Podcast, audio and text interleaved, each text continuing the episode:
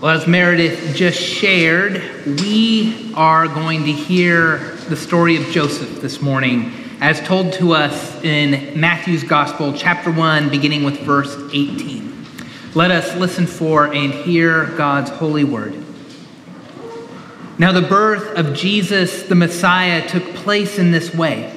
When his mother Mary had been engaged to Joseph, but before they lived together, she was found to be with child from the Holy Spirit.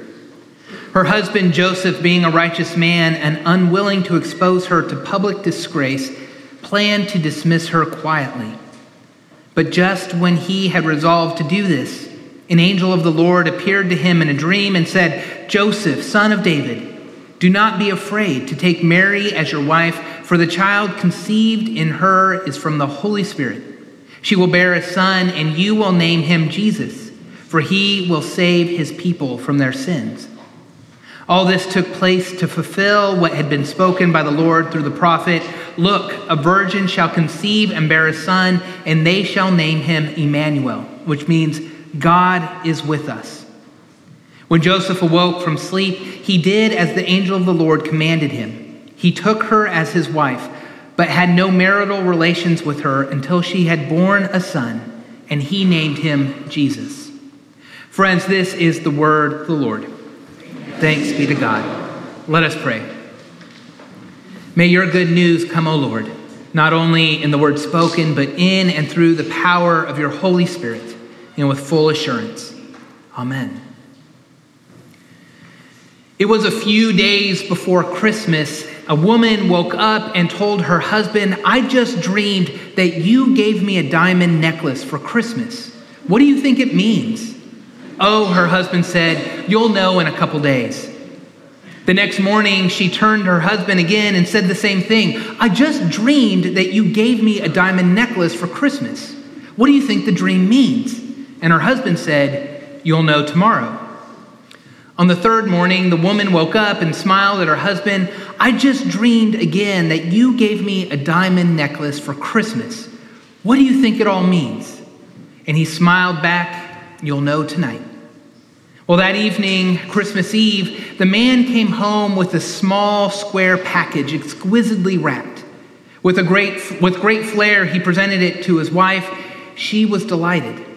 She slipped open the taped edges. She unwrapped it gently, and when she did, she found a book. A book entitled The Meaning of Dreams.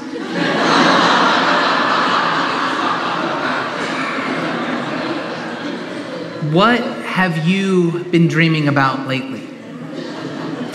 Some of us are dreaming this week about wonderful possibilities. We're dreaming of diamond necklaces and sugar plum fairies and new PlayStations and maybe even an end to war. I hope all those dreams come true. Today's gospel lesson, as we've heard, is about a dream the dream of Joseph. Not Mary's dream, Joseph's dream. The truth is, the story of the angel Gabriel appearing to the Virgin Mary is found in only one gospel, the Gospel of Luke. That's the one we hear all the time, but it shows up only in Luke. Two of the gospel writers, Mark and John, utter not a word about the physical birth of Jesus. He doesn't show up in those gospels at all until he's fully grown. Luke tells us the story from Mary's perspective, just as we heard last week, and in our anthem, uh, it's the announcement from the, Gab- from the angel Gabriel and the visit to her cousin Elizabeth, and then comes the census and the shepherds and the angels and no room in the inn. Luke's version is told entirely from Mary's perspective. Only Matthew tells us what it might have been like for Joseph. Matthew gives us the story of Joseph. Now, the birth of Jesus, the Messiah, took place in this way. That's where our scripture reading this morning begins. But according to Matthew, everything really begins 17 verses and 42 generations earlier an account of the genealogy of Jesus the Messiah, the son of David, the son of Abraham. It's the begats, or at least that's what we used to call it. So and so begat so and so, and so and so begat so and so, and so on. It's Jesus' family tree. Abraham was the father of Isaac, and Isaac was the father of Jacob, and Jacob the father of Judah and his brothers. And I'll spare you by not reading the rest, but it's there. 14 generations from Father Abraham to King David. And then 14 more generations down to the exile to Babylon. Then 14 more generations until Matthan was the father of Jacob. And Jacob was the father of Joseph. And Joseph was the husband of Mary, whom Jesus, of whom Jesus was born, who was called the Messiah which would all be really interesting were it not for the fact that the very next thing Matthew says, abruptly out of nowhere, is that none of that matters one bit. This is Joseph's family tree. And Joseph, as we're about to find out, is not Jesus' biological father. When his mother, Mary, had been engaged to Joseph, but before they lived together, she was found to be with child from the Holy Spirit. Let me back up just a bit. Joseph is engaged to Mary. An engagement or betrothals, as they were called in those days, were lengthy affairs. It was not uncommon for them to last as many as two years. An engagement was a legal agreement. You did not get engaged at some magical destination after months of secret planning. You got engaged, and it was a very formal arrangement that could only be broken by going to the courts. Except for the fact that the couple did not live together, it was essentially the same as a marriage, and it was equally as binding in nature. So Joseph was engaged and may have been engaged for years. His family and Mary's family came together and they signed papers, and when Mary and Joseph were both of age, they were to be married. All that's just to say that if anyone knew that this was not Joseph's, Joseph's child, it was Joseph himself. So, what's a guy to do? He could have run around asking the opinion of everyone in town. The most fund- fundamental human desire is to get the approval of people around you.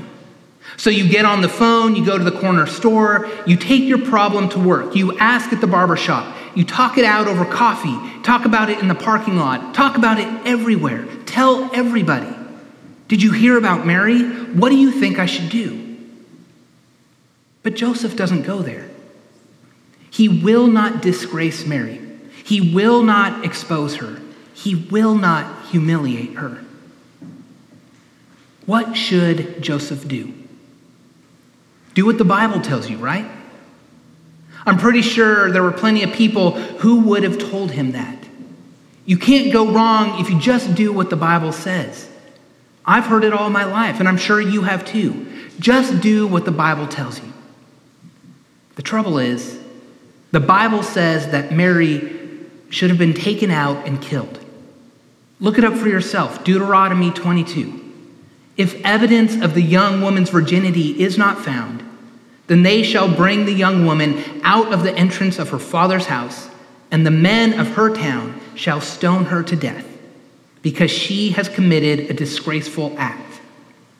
That's what the Bible says. I get so tired of people always referring to the Bible as though it just dispenses answers absolutely clear all the time. You can quote the Bible before killing a person to justify the killing if you want to eye for an eye, tooth for a tooth. It's what the Bible says. If a man finds something displeasing in his wife, let him give her a divorce and send her out of the house. It's the good book. Let a woman keep their heads covered and their mouths shut. It's in there. I run into people all the time, and you do too, who run around thumping their 43 pound Bibles and saying, just do what the Bible tells you. Thank God Joseph doesn't read his Bible that way.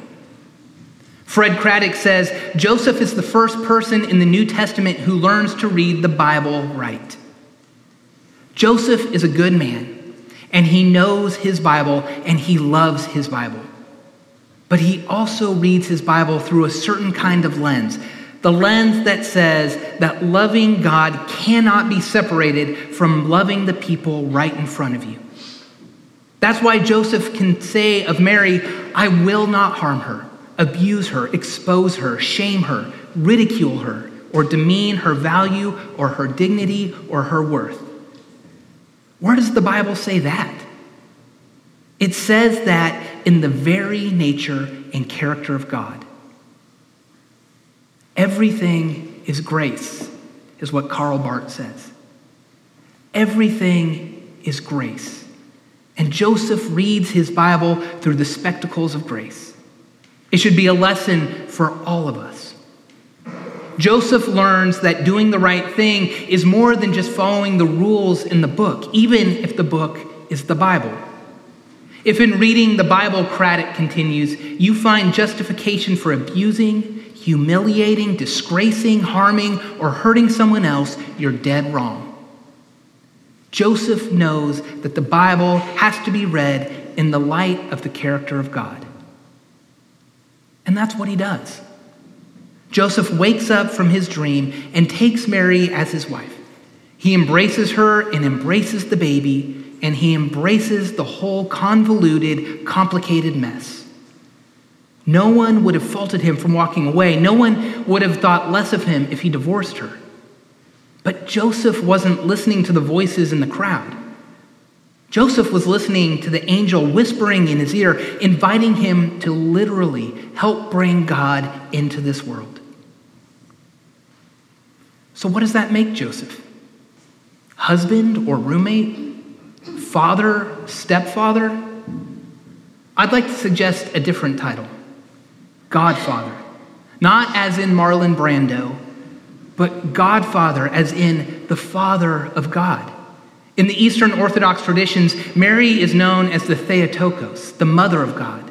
And just as surely as Mary gives birth to God incarnate, Joseph chooses to be God's earthly father. At the very end of this reading, Matthew says, Joseph took Mary as his wife, but had no marital relations with her until she had borne a son. And he, Joseph, named him Jesus. The words could not be more clear or more significant. Joseph named the child Jesus. In the ancient Near East, the father never named the child. That responsibility fell solely with the mother. But Joseph named the child Jesus. What that means is that Joseph claims the child, adopts him as his very own. That's how Joseph becomes the father of God, not just a surrogate, but a parent who says, This child is mine, and I will love him and care for him and sacrifice for him. I'll do whatever it takes for him to mature and to grow and to develop. Some of you know what that's like. Some of you are stepfathers and stepmothers and godfathers and godmothers, foster parents and adopted parents and friends and relatives.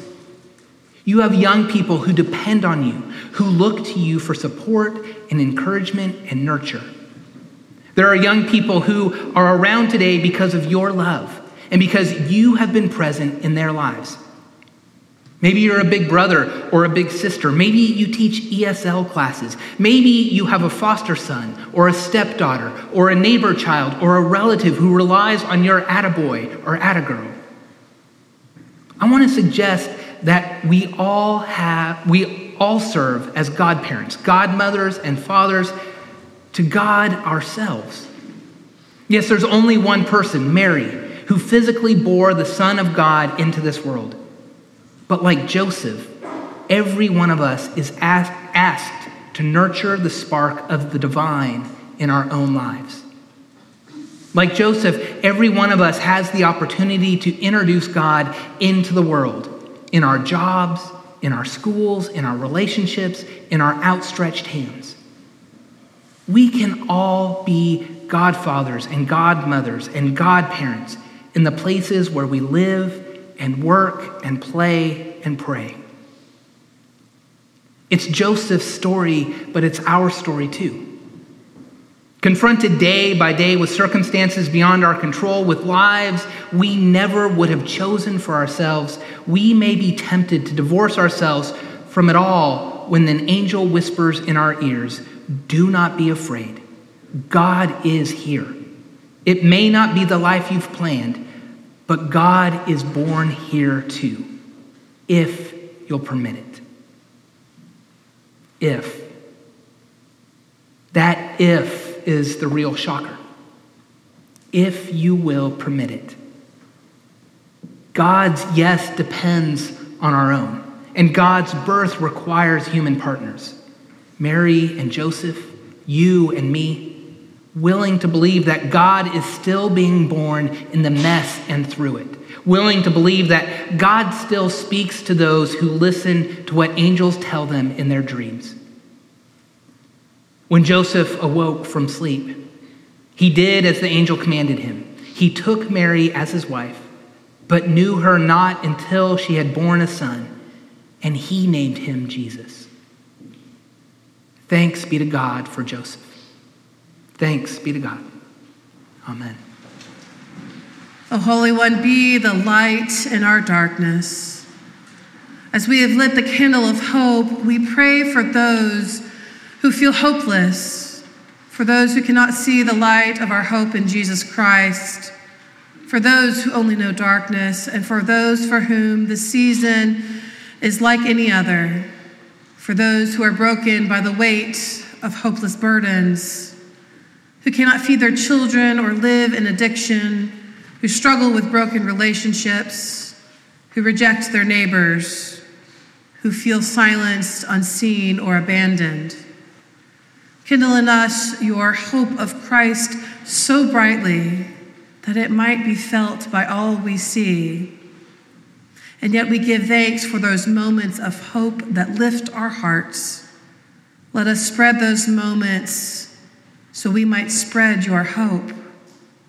As we have lit the candle of peace, we pray for victims of violence, for those that live in the darkness of conflict, war, starvation, poverty, and death, for those who cannot escape turmoil, abuse, and injustice, for those who turn blind eyes and resist witnessing the darkness of violence O God, kindle in us your peace of Christ so brightly that we might burn with your righteousness.